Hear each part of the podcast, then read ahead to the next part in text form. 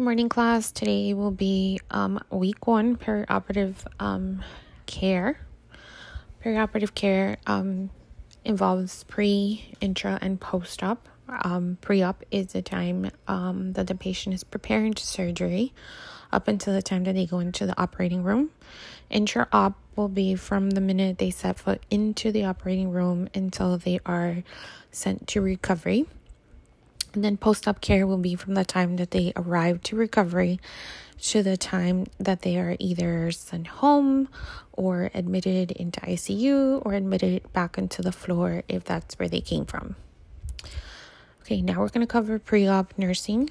So, pre op assessments um, need to be done two to four weeks before the date of surgery. Um, depending on what kind of surgery will be, how much time they would need in order to prep you, and it also depends on um, the patient's past medical history. The whole point of doing a pre op assessment is to identify any potential um, conditions that may lead to any complications for the patient. Um, so it's the way for them to prepare for anything um, that could possibly be an issue post op. Um, whether it's changing medications, stopping medications, um, getting some pre op uh, labs, chest x ray, um, or any other um, testing that would have to be done in order to clear the patient um, to deem them able to go into the operating room. Okay, the pre op history includes the patient's presenting complaint. Why are they having surgery? Why do they need this procedure to be done? And it's also to confirm what kind of procedure the patient will have um, and confirmation of laterality if applicable um, to make sure that we're everyone's on the same page as far as what the patient will have done. Past medical history, we're going to ask them any cardiac history. Um, are they hypertensive? Do they need to take any medications? Have they had a um, past medical history of arrhythmias? Um, because that's important to know because during the operating period, sometimes um, sometimes the anesthetics could um, potentially cause a patient to have some sort of arrhythmia. So we need to know if there's already a pre-existing and what it is. Um, is it going to react okay um, with anesthesia and the stress of surgery? Or do we need to do something beforehand. Any previous DVTs, especially if the patient's going to have some sort of surgery that's going to um, make them have um, long periods of immobility. Um, if they've already had a previous DVT, then that puts them at a whole different risk factor, and we need to be preemptive as far as what kind of treatment we're going to give them before beforehand excuse me um respiratory. Are they asthmatics? Do they have good control of their asthma?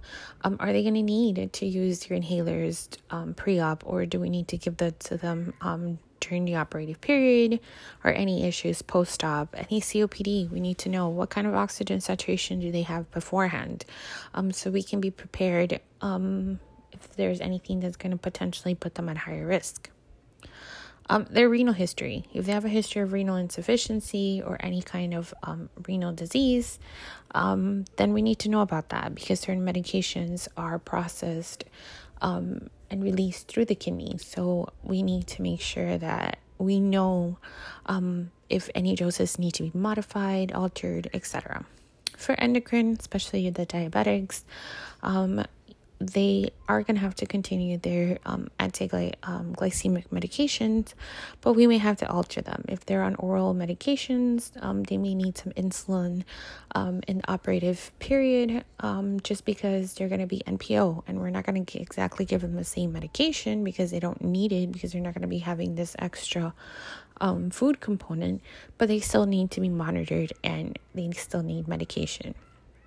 Last menstrual period, anyone of childbearing age, anybody who still gets their period, um, needs to have a pregnancy test. Um, oftentimes, patients tell you that they um, there's no possibility that they're pregnant, and sure enough, something happens and they are.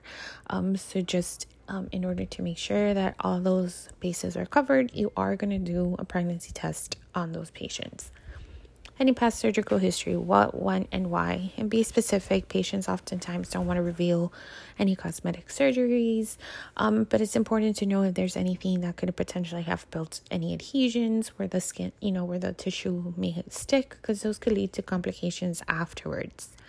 Um, especially sometimes patients also don't like to disclose things that maybe occurred a really long time ago because they think that if it's been, you know, many years, then it doesn't count. But it does. We need to know um, what has been done to this patient any past anesthesia history, if they've ever had any complications or any side effects or reactions to medications. If they tell you, for instance, that they've um, had a lot of nausea and vomiting in their past surgery, then it would behoove us to um, be proactive and you know give a medication for nausea and vomiting before they get um, those side effects. Drug history and allergies. Um, we need to know prescription, over the counter, herbal supplements. Oftentimes, patients don't think that um, um, herbal um, supplements or natural supplements count because they're natural, but they do. Sometimes there are many, um, there are um, certain supplements that may interact with medications or may cause, um, let's say, prolonged bleeding or any of those things. So we need to know um, what they're taking because they could potentially have to stop any food and drug allergies. Um, food often um, may um, have cross reactions to medications. For example, if you're allergic to eggs, you cannot get propofol, which is a sedative because it's egg based. Um, seafood cross reacts with iodine, um, and kiwi and bananas. Um, it um, has a cross reaction with latex. And there we need to know, um, especially with those latex allergy patients, even though um, most things nowadays don't have any latex components in it, um, there are still some that still do. So we need to know in order to prevent that patient from having some sort of reaction to a latex product.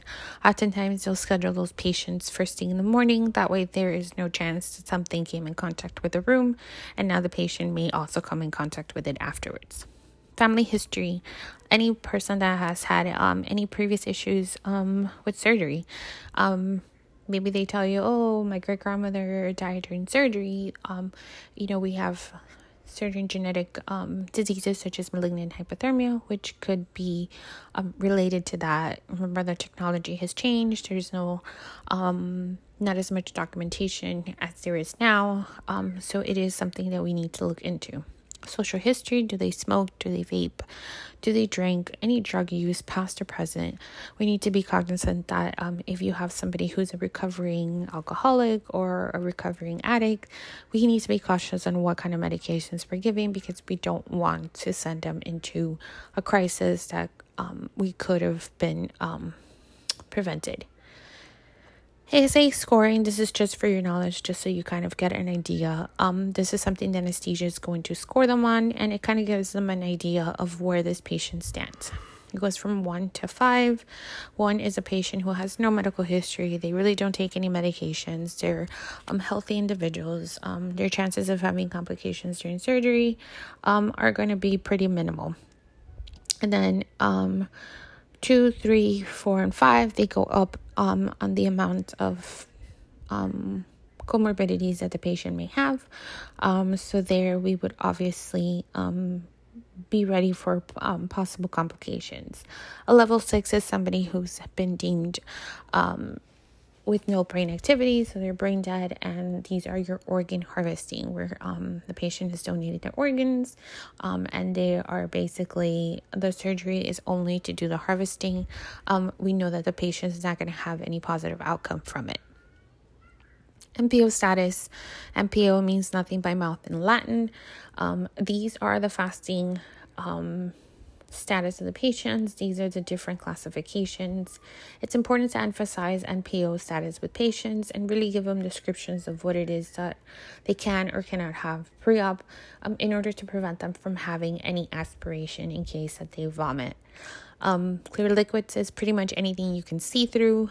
Um, you would include their black coffee, but again, no sugar, no cream. Um, anything like a broth, um, water, juice, and those a patient can have up to two hours pre op, um, especially with small children. You know, we want them to be able to still have something to drink. Um, uh, but we need to make sure it's something that if they do throw up, it's easily to be suctioned, etc. Breast milk, um, it's pretty light and easily digested, but it still needs to be um, stopped within four hours of surgery. Formula and non human milk, that includes almond milk, oat milk, any of those um, alternative milk products, um, six hours. A light meal, also six hours. A light meal is exactly that light. Um, a piece of toast, um, nothing fried, nothing fatty. Um, it's not rice or beans. It's not a steak. It's not Taco Bell.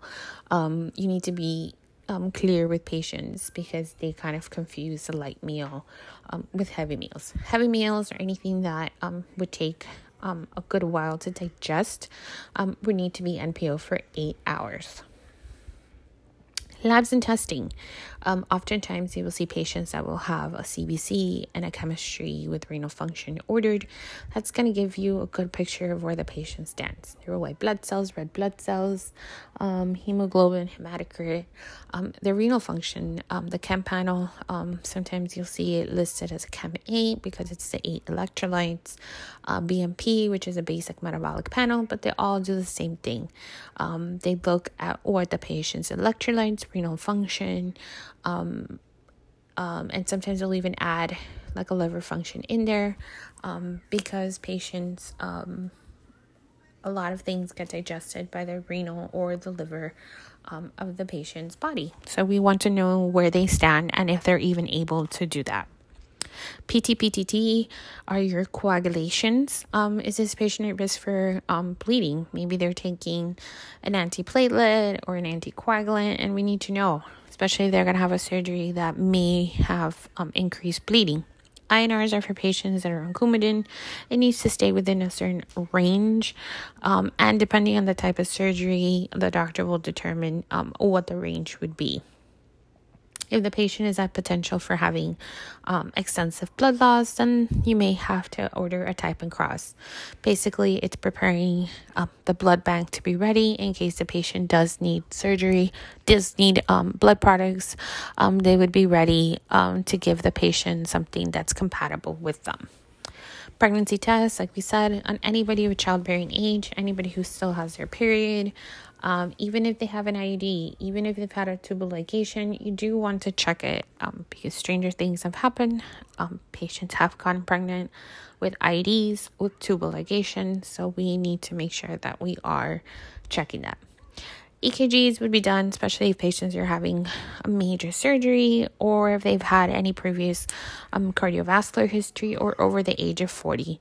We want to make sure that their heart um, is having a normal rhythm and there's no issues that um, um, that may have been missed in the past chest x ray, especially if they have a history of respiratory disease or new onset of some respiratory symptoms, previous history of TB or smoking or vaping.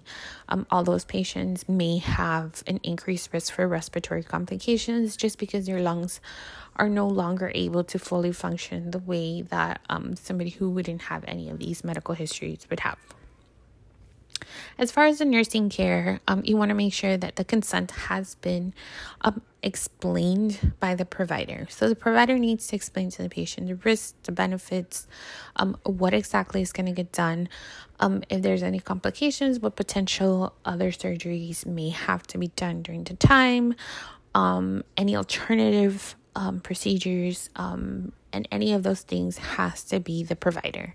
You, as a nurse, you serve as a witness. You need to ensure that the consent has been signed voluntarily by the patient, that the patient has fully understood um, what is going to be done, um, and that the signed consent is in the chart and available for everybody to see. Um, your role is not to explain, your role is not to um, give them risks and benefits. Um, that has to be the provider. If your patient comes and says, Hey, you know what? I didn't quite understand. Um, I have more questions, or is this really necessary? Anything like that, you need to call the provider back and they need to come back and fully explain what's going to happen. Same thing goes for anesthesia. Anesthesia consents are obtained by the anesthesiologist or the resident or the CRNA, etc.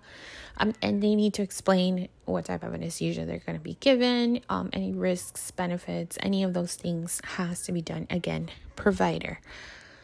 Um, any pre op preparations that need to be completed. Let's say they're having a GI surgery, including their bowels. You need to make sure that they completed their bowel prep. Um, if they need to have any pre op medications to be given, they also need to do that. Any pre op um, skin prep, sometimes they send them home with like a wash and then you repeat it before surgery and then they do um, the cleaning again in surgery. Um, so you need to make sure that they have done it. As far as shaving, um, it used to be common practice to shave patients prior to surgery. They try not to do that because there could be some little nicks um, or little cuts, etc., that could occur, and then that just puts opens, um, you know, it compromises the um, skin integrity for the patient. Make sure that all jewelry has been removed, any piercings. Make sure you're specific to patients. Sometimes they feel embarrassed on where they have piercings and then they don't want to disclose it. Um, but it is to their benefit um, to have that jewelry removed. And if it's unable to be removed, it needs to be taped, um, especially if the patient's going to have some cautery where it's high heat, um, that heat travels, um, and anytime that there's any kind of metal in the body, that metal is going to pick up that heat, and the and the patient can have a potential burn.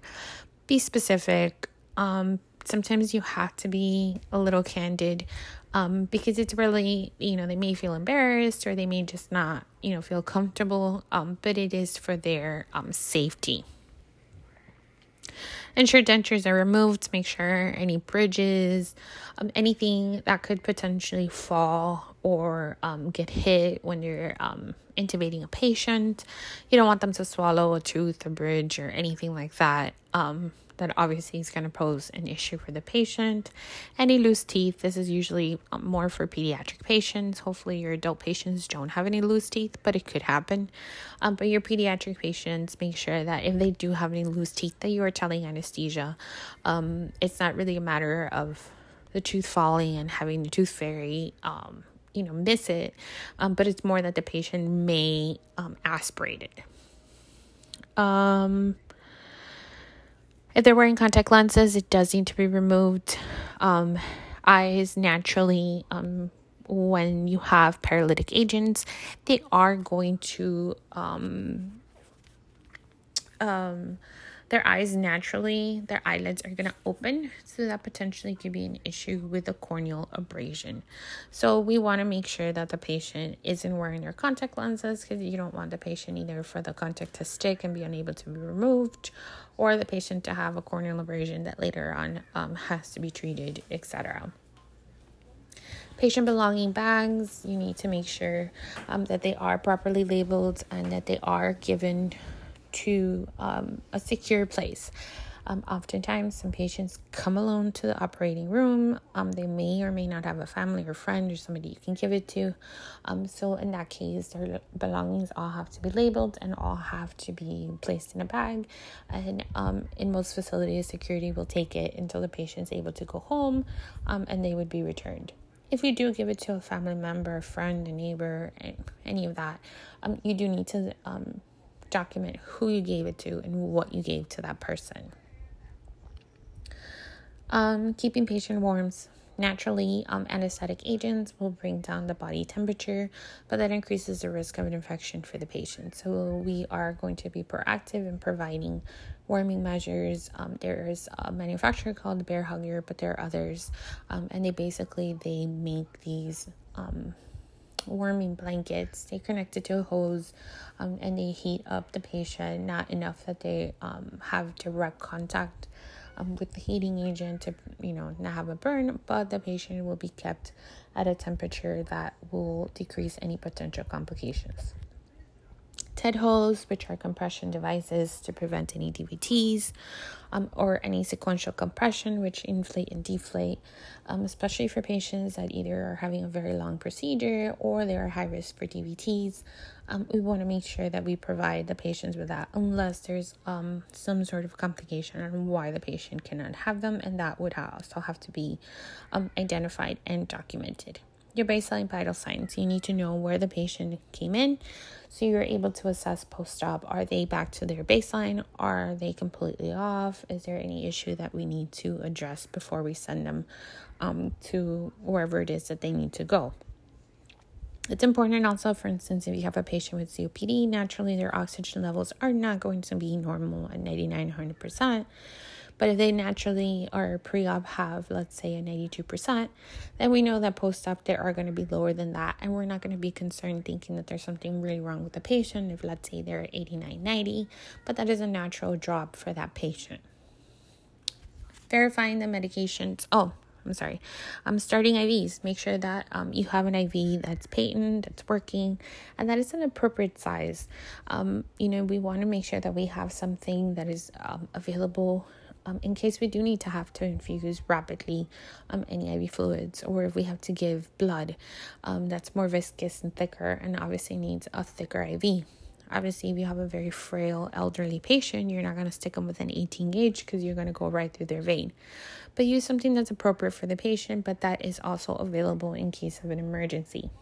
Verifying that medications are given in their timely manner. For instance, antibiotics, research says um, that need to be given within 60 minutes of the patient having surgery. If the patient's going to be delayed, then we want to notify and we want to adjust that um, and give it. Or let's say we gave it thinking that the patient was going to go into the OR within that hour time limit. Something happened, the case is not delayed. We need to notify anesthesia hey, the antibiotic may have to be regiven, um, or this is the time that we gave it and now we're delayed verifying that the consent is in um, the chart, um, and verifying that the site of the procedure has been marked by the provider.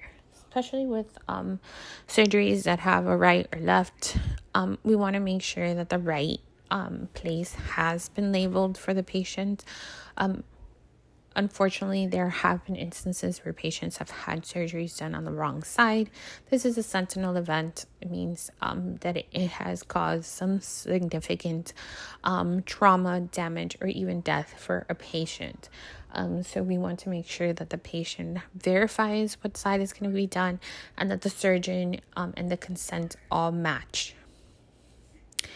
Um, we're going to be verifying that the medications that the patients needed to stop pre op have been stopped. For instance, herbal medications such as ginkgo, ginseng, garlic all increase the chances of bleeding. So, those should be stopped within two to three weeks before the surgery in order to prevent the patient from having prolonged bleeding. Another example would be feverfew. Um, it is an herbal supplement. It should be stopped also about two to three weeks before surgery because it can have um, adverse effects with the anesthetic agents. Chow is a mnemonic for um, medications such as clopidogrel, which is Plavix, which is uh, an anticoagulant, or aspirin. Those should be stopped within seven days from the surgery. It's not that the platelet um, activity is reversed; the antiplatelet activity has been reserved, reversed, but actually it means that by that time, new platelets have been formed by the body, and the patient will be um, hopefully back to their um, normal um, platelet activity. Hypoglycemics, um, again, they're not going to be stopped. The patient still needs to have their hypoglycemic agents, but there may have to be modified doses or maybe switch temporarily temporarily to insulin in order for us to have a little bit of a better control over how much the patient receives. Um, oral contraceptives or hormone replacement therapies, they do increase um, risk factors for DVT formation. So, those usually um, the patient would need to stop four weeks pre op. Um, again, during that time, they do need to use a backup contraceptive. Um, in order to prevent pregnancy, or they're doing the hormone replacement therapy, um, that they know that they're going to have um, the side effects they were having before they started taking the hormone replacement therapy. Warfarin, which is Coumadin, you need to stop that within five days of surgery. Um, again, the INR levels are going to be closely monitored because they do need to stay within a certain amount of range, um, depending on what kind of surgery the patient will have. The next slide is a pre op checklist. Um, it just kind of lists all the things that need to be checked off um, prior to um, surgery. Um, informed consent um, we touched based on it a little bit before. Again, provider, you as a nurse are only witnesses to what occurred. Um, consents have to be signed by a competent adult or legal representative for the patient. Um, they need to be provided um, in the language that the patient is able to understand. It's oftentimes you see, oh, the brother, the sister, the partner, um, etc. They're like, oh, I can translate. Um, legally, we can't do that. We need to um, get a legal interpreter to do it. Depending on the facility that you work in, they have different options. Sometimes it's a interpreter line. and sometimes they have um, tablets where the interpreter is able to see, like in a FaceTime kind of situation with the patient, and explain to them in their native language what is going to be done. Um, if you are as um, an employee, um, you may need a competency that says that you are able um, and that you know enough medical terminology to be able to provide um, translation for um, a consent because appropriate words have to be used, legal terminology. Um, sometimes, depending on what country you are, some words may mean something different. Um, so, we want to make sure that we are providing the patient with the correct information. And that needs to be documented in the chart as well if you consulted the interpreter. Okay. Um, as far as consents being signed for pediatric patients, um, sometimes the legal guardian may or may not be mom or dad. It may be a grandmother, maybe an aunt. Um, always ask for um, court documents that say who the legal guardian is of this patient. Um, and those should be scanned into the chart. Um, sometimes with legal, um, with electronic documentation. It may already be in the chart. Just verify that they are providing ID that says that this is a person that can consent. Same thing with a legal and uh, with an intellectual disability adult. They may have a legal guardian, um, and that person is someone that's going to be signing. Um, because again, the patient needs to be fully um, able to understand what um, is going to be done to them and be able to have um, the mental ability to consent to it. Um, for um, pediatric patients, um, there are emancipation um, laws. Um, emancipation, especially in the state of Florida, has to be done through um, the court system. It's not that they, um, let's say, got married and now they're considered emancipated. No, there has to be a legal court deemed emancipation for the patient. Exceptions are if a patient is doing a consent for anything relating to a pregnancy, um, that patient is considered emancipated during that time. So they can do um, consent for anything that has to do with that pregnancy. Same thing with STDs um, or anything like that. They can consent without um, the need for a parent. Once um, that girl um, delivers that baby, they may continue to consent for their child, but now for themselves, they would need a legal guardian to consent to them. Okay. Um, pre-op education. Um, patients often have a lot of anxiety because they don't know what to expect. So pre-op is a great time to kind of let them know, um, especially if they're going to be coming out with a drain, if they're going to come out with some sort of machine, um, so they're not scared and they're not um uh, unaware of what may or may not be attached to them. Here you have um, an On-Q pump. This is used often in um, orthopedic surgeries. It has a little catheter that goes directly into the wound, and that bulb is filled with um, anesthetic um, medications such as bupivacaine, proparacaine, um, any of those, and it starts to slowly infuse into the wound. But again, it has to be attached to the patient, and they're going to have this extra um, Sometimes they put it in a little bag, sometimes they attach it to their gown, um, but it's something, again, foreign. Same thing with Jackson Pratt's or any kind of drain. Um, they're sutured to the patient, so it is important to be aware um, that they may come out with these things. Same thing as their options for pain medication what kind of pain medicine could they um, potentially anticipate that they could have. Um, it's important that the patient has some sort of um, knowledge of what their treatment will be post op so they have better control of it and they're more involved in it. Um, if they're going to have a Foley during surgery, they're going to come out feeling very irritated. Um, and it's important to let them know hey, you may have a Foley, and afterwards you may feel some irritation. So they're not like super scared that um, all of a sudden now they have some irritation um, or something's bothering them you know, in their private areas. Um, advise them if there's going to be any machines. Sometimes um, orthopedic surgeries, they attach them to like these range of motion machines. They're big, they're bulky. Um, there's something that they may or may have never seen. Um, so it's good to tell them.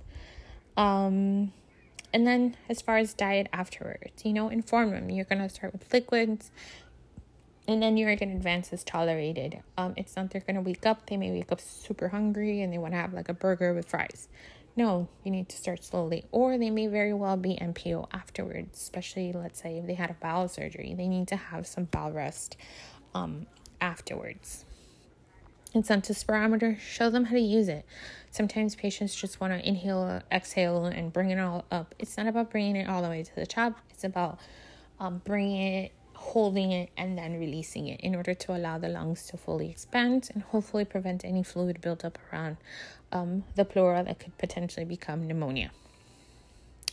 Intra op, again, this is the time um, as soon as the patient sets foot into the operating room up until the time that they get sent to recovery.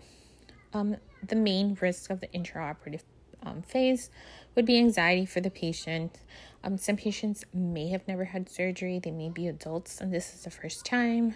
They may have had many. Regardless, surgery is an anxious um, time period. It's scary to go into surgery. You may or may not know um, if you're going to be okay, or you may have a lot of concerns. They may be um, based on something, or they may be completely irrational, but it's up to you to make sure that you kind of ease that patient um, um, um, into having less anxiety. Um, injury is a big deal. Remember, your patients are unconscious during the time that they're in the operating room. So it is up to you to be that patient advocate to make sure that you're looking out for them and that they are not having any injuries or any um, potential complications. Um, compromised tissue integrity, hypothermia, um, any surgical errors, surgical site infections, um, goals of the intraoperative nursing is to prevent injury, maintain homeostasis, and ensure that the patient has appropriate temperature control. Reducing anxiety, like we talked about, is providing education for the patient, um, explaining to them what may or may not happen, um, and maintain a calm or environment, especially when the patient's entering, when the patient's going into induction, just because that's an anxious period. Um, anesthetic agents are lighter than air, so when the patient has them on their mask, um, sometimes it, they feel like they're not having enough oxygen, and that just may increase their anxiety.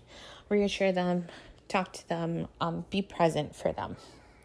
Preventing injuries, we want to make sure that the patients are positioned correctly, that they're anatomically correct. We don't want an arm to be fully extended to another area, um, and later on, they're potentially have like an issue or an injury that um, could have been prevented. Padding of bony prominences um, and any pressure points um, especially if you're going to have a long surgery, you want to make sure that everything that could potentially develop a pressure injury that you are padding. They have different options. Sometimes they put sheepskin, sometimes they have these silicone pads. Um, it just depends on what um, wherever you work. Um, has available, um, but you need to ensure that all those areas are padded. Sometimes it's not a matter of having a long surgery occur. You can have develop a pressure one um, ulcer right away where it's that red area. Um, there's no break in the skin, but it's still red and that still has to be documented. And most of the time, it's usually a completely preventable injury. Um, when you're moving patients, make sure that we're not um, that we're moving them appropriately using the draw sheet or a rolling board um, so we don't have that shear force on the patient, especially if they have already some coexisting skin integrity issues. We don't want them to have like a skin tear um, just because um, we didn't move them correctly your TED hose sequentials um, in order to prevent any DVTs. Make sure that the eyelids are closed once, um, and usually anesthesia does this, but just make sure that um, it does get done um, in order to prevent any corneal abrasion when the paralytic agents cause the eyes to open, the eyelids to open. Compromised tissue integrity um, underneath the drapes. Sometimes it's hard to identify if there's something that's going on, but be proactive. Make sure that you're seeing um, if there is like maybe, um, I don't know, there's like um, excess um, fluids or bleeding that may be seeping on the sides that could be causing the skin to become macerated. Um, if you're fully, you know, make sure that it's draining appropriately, it is not draining around, um, things like that. Preventing hypothermia, we said we need to use those warming blankets in order to help keep the core body temperature at an appropriate level where the patient will not have an increased risk of infection. Because naturally, again, anesthetic agents bring down um, body temperature. Preventing surgical errors, make sure that the right um, the right that the site was marked, um, that it was the right place, and the timeout is done. Timeout procedure is essential. It's something that has to get done. It's something you never ever want to bypass. Um, everyone needs to stop at that time um, and listen. You know, the music gets turned down, and everybody that's there needs to acknowledge what um, that this is the right patient. We're verifying date of birth. Um, we're verifying the procedure that's going to get done. Any allergies, any medications that were given, any implants that may be um, placed in the patient. Everybody gives um, confirmation that this is the correct patient, that is the correct procedure, and the right instrumentation. Um, wrong site, wrong procedures are sentinel events, and oftentimes these mistakes are fully um, preventable. Um, and there's usually a bypass in these protocols that are meant to not just protect the patient, but protect everybody that's involved. Hey, preventing surgical site infections. Is your patient going to have an infection immediately when they're in the operating room? No. But things that may be done incorrectly or sterility that was broken, um, an antibiotic that wasn't given. All those things can lead to the patient potentially having some sort of surgical infection afterwards. So we want to make sure that we're doing everything that needs to get done in order to prevent those complications from our end. Ensuring that everyone um, is gowned and gloved, that there's no unnecessary entering and exiting of operating room every time the door is open. Obviously, you're letting air in and you don't want to do that. So, unless you have to exit, unless there's an emergency, um, if you're in, you're in. If you're out, you're out. Um, and that's just to protect the patient. Making sure that aseptic and sterile techniques are followed um, that if there's a sterile field, that you're not compromising in any way. Um, sometimes accidents happen, but if that sterility is compromised, then all of it has to be um, restarted. Um, so obviously that's another thing in care. Sometimes that may not be able to be get done. So um, if there is a sterile field present, uh, make sure that you are um, respecting the boundaries, respecting the space that needs to go around it, and that you're not doing anything that could potentially compromise it if you're getting your supplies, your trays, your instruments, and there's any break in the packaging, that instrument is no longer considered sterile, so you need to get a replacement for it. Pre-op antibiotics that they're given within that 60 minute mark, um, evidence base has shown that that is the mark um, where it is fully um, able to help the patient prevent infections. Anything above that either needs to get repeated or um, it's not going to do uh, the same thing that it's intended to do. Make sure that skin prep has been done as per the pro- protocol. Confirm your allergies. You don't want to use a betadine um, skin prep on a patient who has an iodine allergy. Same thing, be mindful of um, whatever skin prep you're using, that it is for the correct area. Um, for instance, chlorhexidine comes in orange and blue. If you're having orthopedic surgery, you don't want to be using the blue chlorhexidine because um, now you can't really fully differentiate between cyanosis or the prep. Um, so just just being mindful of those little details. Ensuring surgical counts are done. They're done prior to the procedure, during the procedure, at closure, and when the case is completed. That includes any instrumentation, any needle, any lap pad, which is like a special gauze, any gauzes, anything that could potentially um, stay in a patient needs to be counted. Um, and when the procedure is done, before the patient, um, before the surgeon closes up the patient, we need to make sure that everything we started with is present. However, um, let's say you're doing your surgical counts, but you're done with another person, it's a two um, person job. If you have, let's say, you were expecting to have 10 needles, now you only have eight, um, obviously you're going to recount to make sure that it is in fact missing, that it didn't fall on the side, that you didn't miscount um, before obviously um, the panic and um, you have to um, activate these protocols on finding the missing item. If in fact you are missing that um, piece of um, instrumentation, a needle, a gauze, then there are protocols in place. X-rays need to get done. Most um, 4x4s that are used in surgery have a little strip on them that is radio opaque. So if you do an x-ray, you would be able to see it. Um, unfortunately, we would like to say that this never occurs, but it does happen to patients. Um, and it's usually not right away that they figure it out. It may be later on. And that's a completely preventable um, situation if everybody involved did their surgical counts when they needed to get done um, and accounted for everything that needed to be there. Now, for anesthesia, there's different types of anesthesia. You have your local and you have your general. In general anesthesia, the patient is completely unconscious and it requires uh, the patient to be mechanically ventilated. Okay, they often use inhaled gases. Those inhaled gases can come in a gas form already, or they could be liquid um, that becomes um, gas via the um, anesthesia machine. They could be IV medications, or in most cases, it's used a combination of different medications in order to achieve the desired effect. The main goal of anesthesia to achieve this triad, um, which is analgesia, which is pain relief, amnesia, so the patient does not remember that they're having this surgery, and skeletal muscle relaxation. Obviously, we don't want our patients to start moving during surgery um, and um, something happened.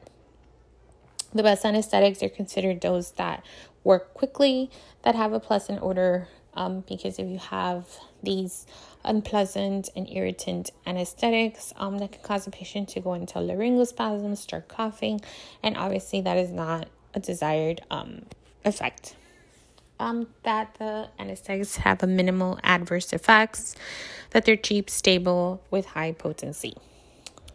The next slide has a phases of anesthesia. There's three main phases for anesthesia.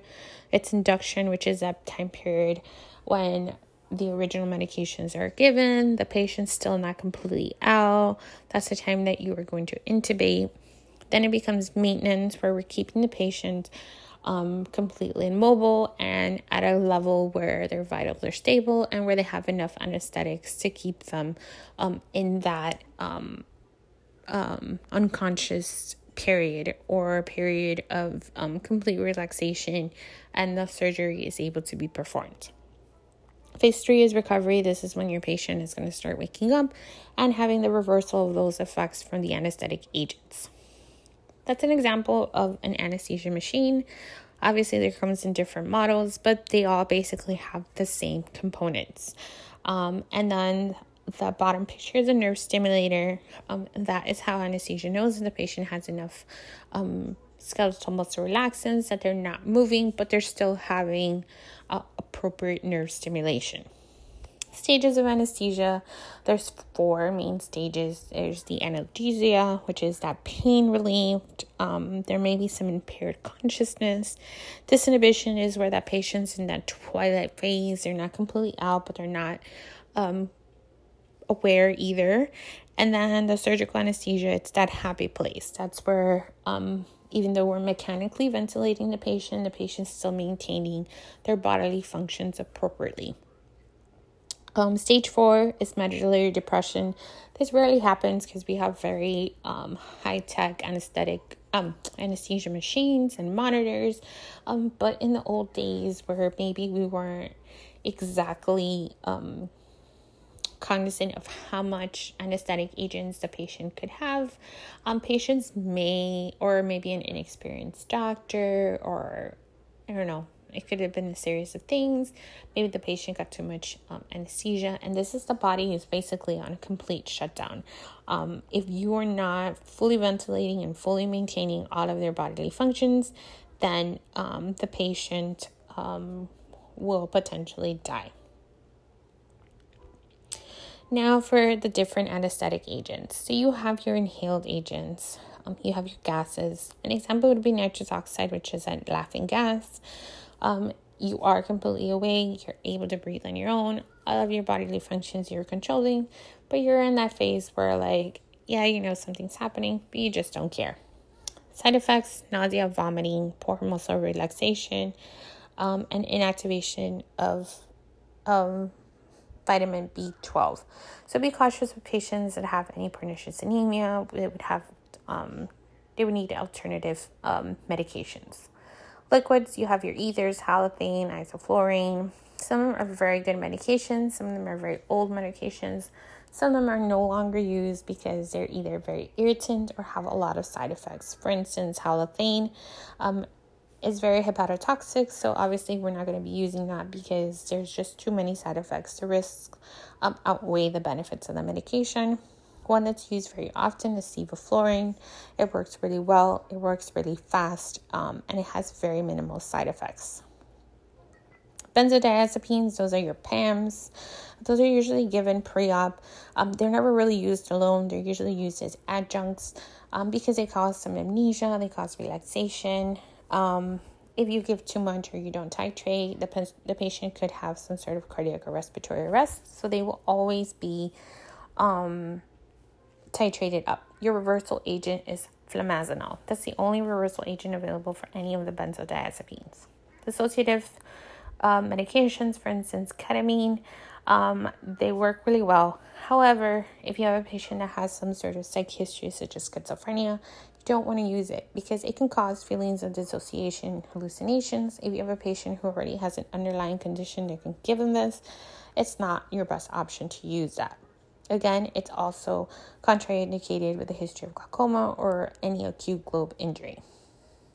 Opioids, these are um, all of your narcotics. Your reversal agent is Narcan. Um, they're usually used in combination. They're sometimes used with induction.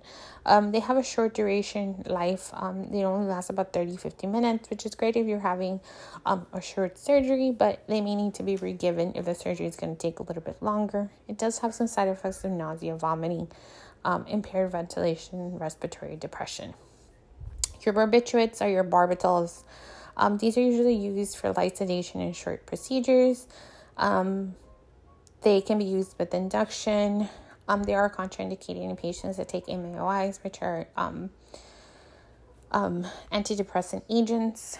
Um, the barbitals, um, sometimes, for instance, are used. Um, let's say a patient needs to have a CT, a pediatric patient, they need to be still, so maybe they'll get a barbital because it's short acting um, and it works pretty fast.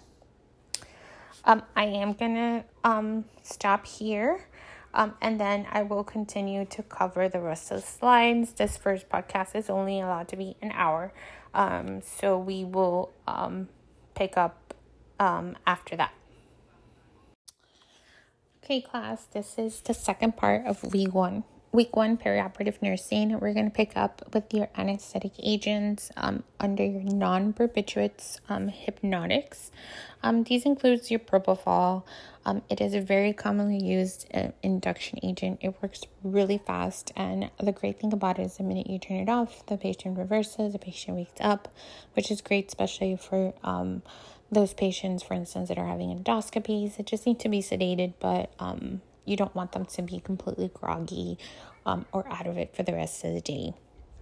If you have patients that have already a pre existing history of hypotension, so low BP, you need to be a little more, more cautious with them because it does have um, a side effect of causing hypotension. So, obviously, if they already started with a low one, you don't want to um, plummet them into um, um severe hypotension. It does have some antiemetic properties, which works great. Um, the patients don't get nauseous afterwards. However, it does have a cross sensitivity with patients that have allergies to eggs because it is egg based. Um, so if you do have a patient who has an egg allergy, you need to be cautious. Um, and um, you need to make sure that you let the provider know and the um, anesthesia um, provider that this patient um, can't get propofol. Now, etomidate, etomidate is a great um, fast acting, short acting drug. However, um, it does have some side effects. Oftentimes, you're really only going to see this um, used mainly in ERs. For instance, when you're trying to set um, some dislocation, um, it does not have any analgesic effects, so the patient would still feel um, um, the pain, but they're just not going to be um, as reluctant um, regarding whatever it is that's getting done. Um, side effects include pain at the injection site. It's given IM. Um, so there's other medications that could be given IV that um, would work um, better. Paralytic agents, these are your muscle relaxants. Examples are succinylcholine or vecuronium. These are basically paralyzing agents. Um, that is all they do. They paralyze the patient. The patient's still awake, um, but they just cannot physically move. One of the big ones is that your diaphragm is a muscle.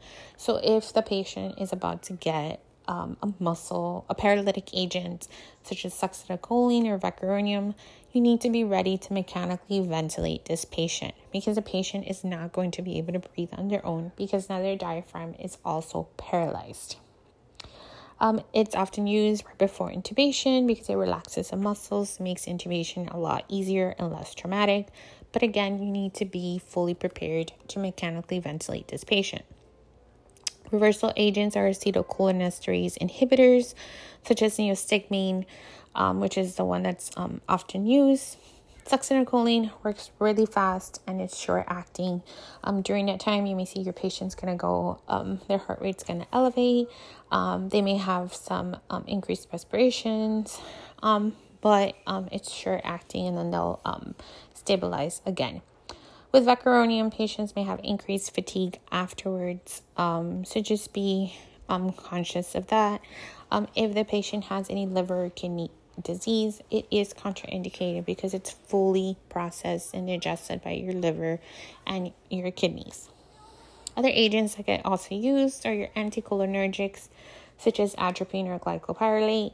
These are going to dry up all the secretions, um, especially um, there's going to be less saliva. So, um, obviously, you would have to suction the patient less any GI secretions, etc. But again, it dries everything up. So it is contraindicated if you already have a patient who has a history of glaucoma or previous history of urinary retention because post-op that is one of the side effects urinary retention, etc. Antiemetics, often you're going to see ondansetron, which is Zofran, metoclopramide, which is Reglan, or promethazine.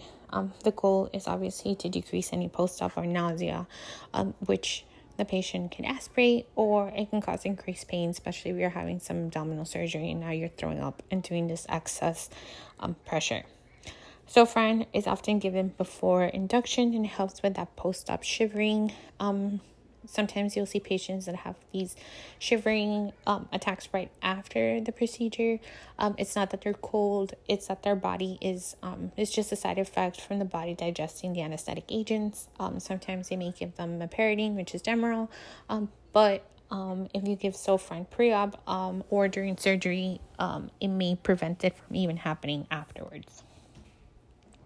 Um, Metoclopramide, which is Reglan, um, enhances gastric emptying. It works on the stomach receptors. However, we have to be cautious with patients that may be at increased risk for extrapyramidal effects, such as your Parkinson's patients or patients that are already on pre-existing antipsychotics.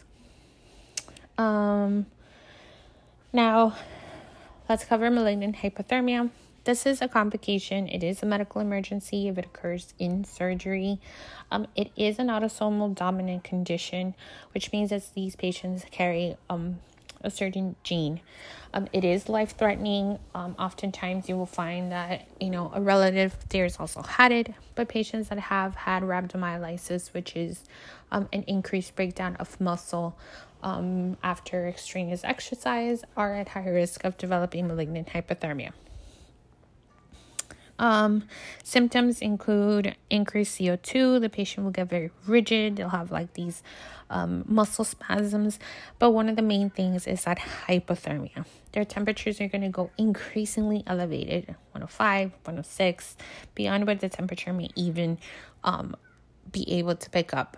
Complications the patient may die if it's not treated within um, a certain amount of time and reversed. Um, it can usually it usually occurs right after either a muscle relaxant was given or for instance one of the inhaled anesthetics such as like sevoflurane or any of the fluranes um, but it can have a delayed effect and it can occur later on during the um, post-op period.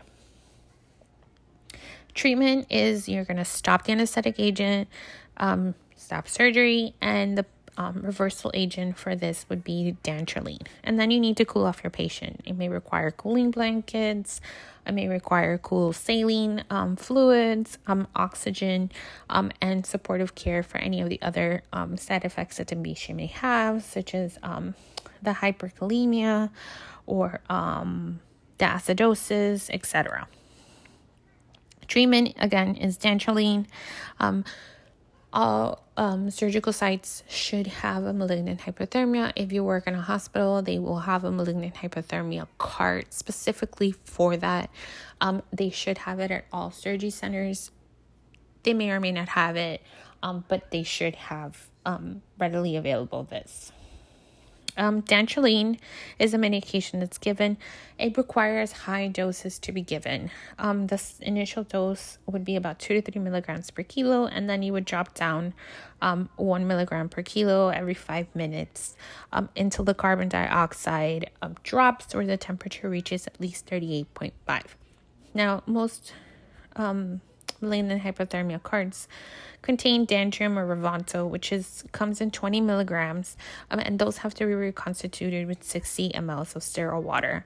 Um, it's a lot that you have to prep. It's usually a two-person job in order to make sure that you're reconstituting all this um, with enough speed to be given to the patient. There is an alternative called Ryanodex, which is a higher concentration. It's 250 per 5 mLs. It's very expensive, so since um, malignant hyperthermia is not a common occurrence. They usually what they keep in stock is a Dantrium, which requires a 60 mLs of sterile water um, for reconstitution. If a patient had an episode of malignant hyperthermia, were able to be reversed. Um, you do need to be aware that it can reoccur. Um, it can reoccur up to 14 hours after the initial episode. Um, so it's something that could should be kept in mind. Um, oftentimes these patients will go to ICU just because they have more eyes and ears on them, um, in case they have another episode. Now, covering for um, local anesthesia, you have different options. Again, local means that there's only a certain area that's going to be um, numbed in order to get something done. You have your topical agents, which are creams. Um, examples would be, for instance, like Emla. Um, however, because they're creams and they need to be absorbed by the skin, it does take some time. It takes about 20 to 25 minutes for the even the effects to start. It needs to be covered in order to help um, the skin absorb that. Um, so it's not really used for something that needs something quick and um, rapid. But for instance, like let's say um, something that's more superficial, um, sometimes they'll use those kind of topical agents. Infiltrations, um, for instance, um, if they're doing a laceration, they'll infiltrate that um, anesthetic agent into the area in order to numb it out. Nerve blocks are often used in order to uh, block a certain area um, from having pain. For instance, if you're having ankle surgery, they may do a popliteal block, and that completely inter, um, uh, numbs or decreases the pain threshold of all the nerves that are innervating um, the lower part of the leg, which works great um, because the patient um, has this extra anesthetic and extra pain relief.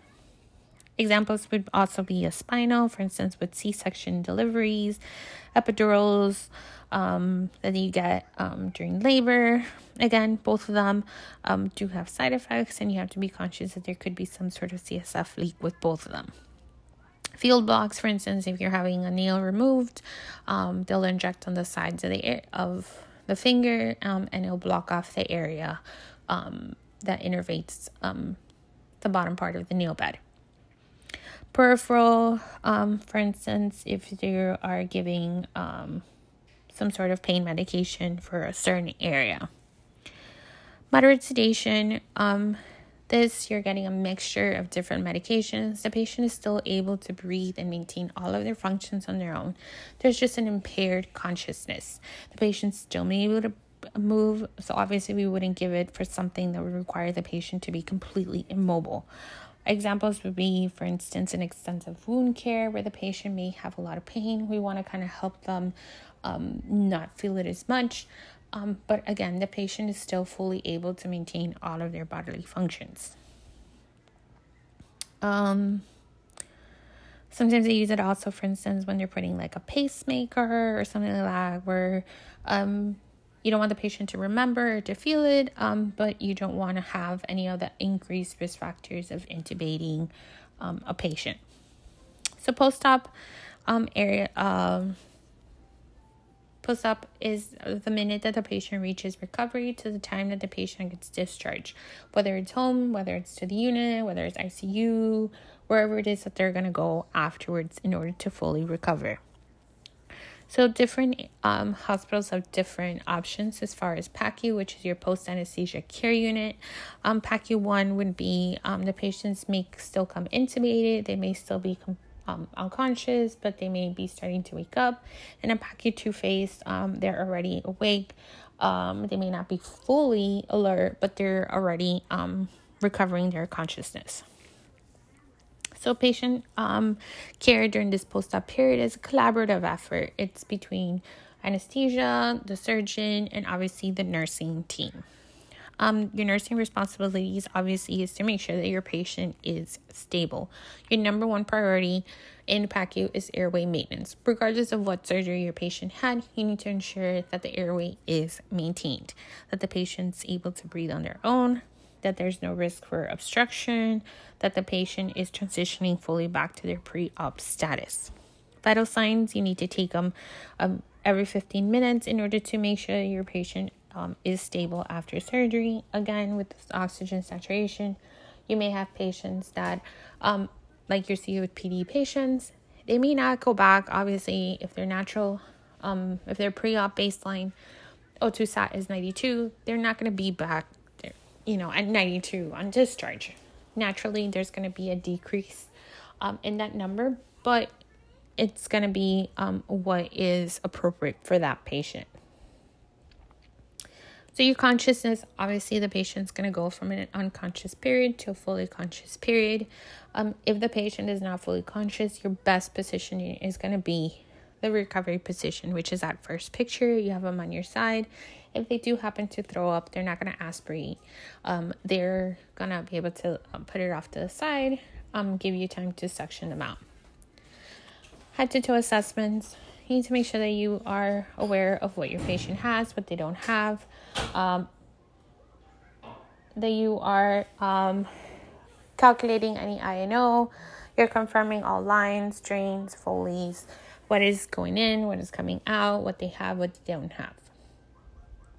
Some positions you are unable to put a patient in. For instance, a patient who just had a spinal anesthesia, you cannot elevate their legs until they regain their full function of their legs and sensation.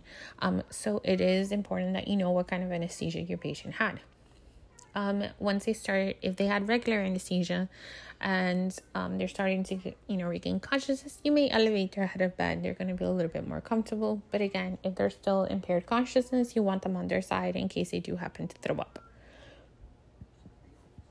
Um, make sure you're monitoring post op labs. Sometimes they'll want you to repeat CBC, a blood gas, etc. And if there's any abnormal findings that you are reporting into anesthesia to the surgeon, during that time, you're also going to start your pain management. Um, the patient's going to be more alert. They're already reversing from the anesthesia, so now they're going to start to feel what um, what occurred to them. Okay, medications need to be titrated. Um, sometimes, you know, you want to be a little bit more um, generous. You may give a higher dose, but you don't know what kind of reaction the patient may have. So you're better off working your way up because you can always give a little bit more, but you can't give a little bit less. And there's certain times, for instance, uh, patients that are overweight, that have high BMIs, um, narcotics like to sit in that adipose tissue and then it all get released at once. So you're giving, giving, giving, um, thinking that it's not working, and then all of a sudden it all gets released, and now your patient is apneic, and you're to have to ventilate them. Um, monitoring for post-op nausea and vomiting. You're medicating as necessary. Um, Obviously, anytime that there's like any vomiting involved, there's going to be increased pain, especially for abdominal surgeries, but there's also a risk of increased intracranial pressure. So, if your patient had some um, sort of surgery, let's say a craniotomy, um, some sort of you know brain surgery of some kind, you don't want their blood, their increased um, intracranial pressure to go up. Um, so that's something that we want to be um, cognizant about skin integrity. We're going to be looking at dressings. We're going to be looking at what they have. Is it bleeding? Is it saturated? Is it dry? Um, do they have any drains? Are they properly, um, you know, secured? Um, etc. If they have any pressure ulcers, you need to monitor for those. Look at those bony prominence, uh, bony prominent areas um, where they may have a stage one where it may be red, you want to monitor that the either it goes away or that you're documenting that it is present. In order to discharge a patient from a PACU 1, there needs to be a modified Aldrete score of 9 or more.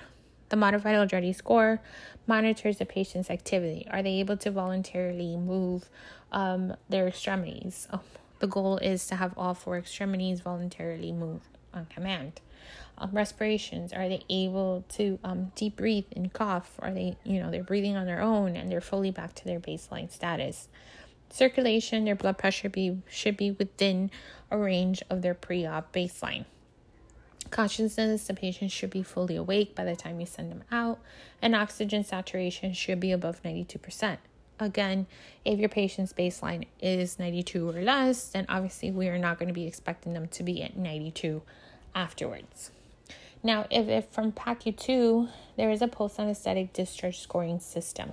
This one also involves um, activity, um, nausea, vomiting, pain, and surgical bleeding. Um, so we want to make sure we want to make sure that the patient um, has minimal nausea and vomiting. You don't want to discharge a patient um, that is fully vomiting um, to go home and then have to come back because they're having intractable vomiting or because they're dehydrated. We want to make sure that pain levels are within an acceptable level. You don't want them to have an uncontrolled pain level and you're sending them home. Same thing with surgical bleeding. If there's an excess amount of bleeding in a dressing, we need to investigate. Was something nicked? Is there something that needs to be cauterized, etc. Now, for post op complications, Sometimes patients will become hypoxic, and the way that they show it is that they're air hungry. They'll get extremely restless, anxious, they may get combative. Then their vital signs will start to get off, and this is usually a sign that they're not getting enough oxygenation. O2 sat probes have a delay in them. Um, so, again, we don't treat monitors, we treat patients. If your patient doesn't look right, even if your monitor says that everything is normal, you need to address that because we, again, we treat patients.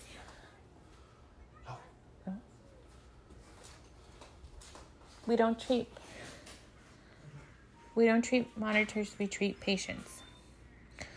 Post op care after PACU. Um, oh, post-op complications, sorry. Um, in addition to that, you have your nausea, your vomiting, urinary retention. It is natural for a patient who just had a Foley put in or certain surgeries to might have a little bit of a urinary retention period, but again, that should be reversible. Atelectasis, pneumonia, these will be later on. Fever, same thing with wound infections and dehiscence. Um, we need to make sure we are addressing and being proactive regarding those possible complications. For post op care, um, after the PACU, you're going to assess your patient from head to toe on arrival. Oftentimes, that is the best time to assess your patient. You're able to see the patient from head to toe. The patient's already getting moved. He's over there. Um, sorry. Um, the patient's already getting moved from the bed um, to their room. So, obviously, that is a great time to see everything. You don't have to remove them afterwards and make them uncomfortable. It's also a good time to see drains, dressings, um, and get a baseline idea of what your patient looks like. I know sometimes it's maybe hard to leave patients to kind of get an idea of what's happening with them. But if you're able to get, you know, another nurse or you know that your patient's coming back in 30 minutes, kind of make arrangements so you're able to be there for that. Um, it's hard to identify um, what is normal or not normal after surgery if you weren't able to see them how they came in. Um, let's say your dressing now is completely saturated. Do you know did that occur um, in transition or is that a new finding? Okay, um, monitor vital signs upon arrival. You want to make sure that um, your patient is stable um, during that time. You're going to review your post op orders and make sure that you have adequate orders, let's say for pain medication. The last thing you want is for your patient to be in pain and you didn't realize you didn't have any pain medications um, ordered because maybe um, they weren't entered correctly or maybe they forgot to enter them, etc. Review your post op orders um, for labs. Um, sometimes patients need recurrent CBCs to monitor their hemoglobin levels. Make sure that you know and are entered. Um, so phlebotomy knows when to come and when not to come. Ensure that they have their compression devices in order to prevent any DVTs, um, especially if they're going to be in prolonged times of being immobile. Review um, your activity for your patient and the diet restrictions. And if they have family members, make sure you let them know as well. Sometimes patients wake up, they're super hungry. Somebody went, got them a burger and fries, and now the patient's supposed to be NPO. Um, so just kind of be proactive with um, communication with your patient and your families. Okay. Again, you also want um, to have in your room any emergency trays that you may need. For instance, if you have a patient who had a tracheostomy, there's a risk of having um, increased swelling um, of their airway. So, if they're having a medical emergency, you want to make sure you have an emergency tracheostomy a tray at the bedside. You don't want to wait until the emergency occurs to start making phone calls to get a tray. You want to be able to have it at the bedside, readily available for you in the moment of emergency. This is a um an example of um, communication tool from PACU to you. What did they have done? Um, what dressings do they have? When was the last pain medication they gave? Were there any complications that occurred? Is there something that's pending for that patient to be ordered or given, etc.?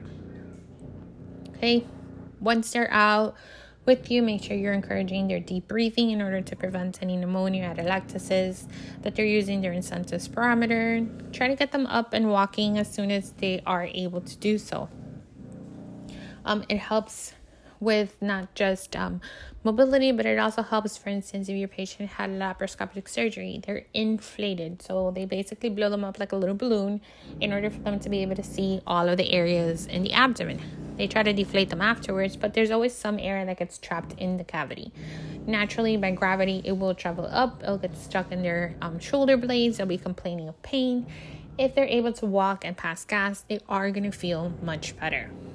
Strict I&Os during that post op period. You want to make sure that you're monitoring their renal output. If your patient has less than 30 mLs for more than two hours, that needs to be reported to the provider. That's oliguria, and prolonged periods of oliguria can cause kidney injury. Um, make sure that your patient, if they're unable to move, that you are repositioning them every two hours in order to prevent any breakdown of skin.